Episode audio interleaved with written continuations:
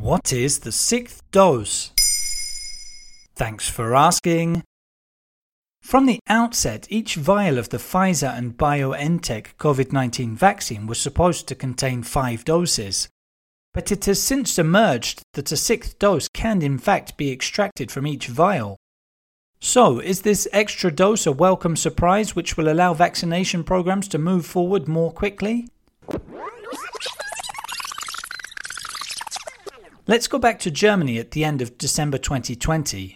The European Medicines Agency recommended that the Comirnaty vaccine from BioNTech and Pfizer be authorized. According to official guidelines, each vial contained enough for five vaccine doses. The two pharmaceutical giants then asked the EU to allow doctors to extract an extra sixth dose from their vials.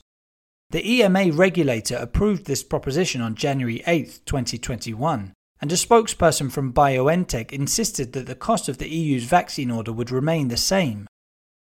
So, are we saying that European member states are both saving money and able to vaccinate more people with the same number of vials? It seemed that way at first, but 10 days later, Pfizer and BioNTech changed tune. As each vial was now considered to contain six doses rather than five, they would deliver less vials overall to European states. Having ordered 600 million doses of the Comirnaty vaccine, the EU would now receive only 100 million vials, rather than the initially expected 120 million. What's going to happen with all the remaining vials then? As you may have guessed, Pfizer and BioNTech will now be able to resell those 20 million vials. They're earmarked for developing countries, but the companies nevertheless stand to bank around 1.5 billion euros. It might not change the original deal with the EU, but it's certainly a complication for immunization campaign plans. The sixth dose isn't easy to extract. In fact, it requires a trained professional using a particular type of needle. All that means additional costs for EU countries, who are already not best pleased with the reduced vaccine deliveries. I bet they weren't. Will there be any kind of compromise? To defuse the situation, BioNTech agreed to supply 50 million specialty needles at a no profit rate.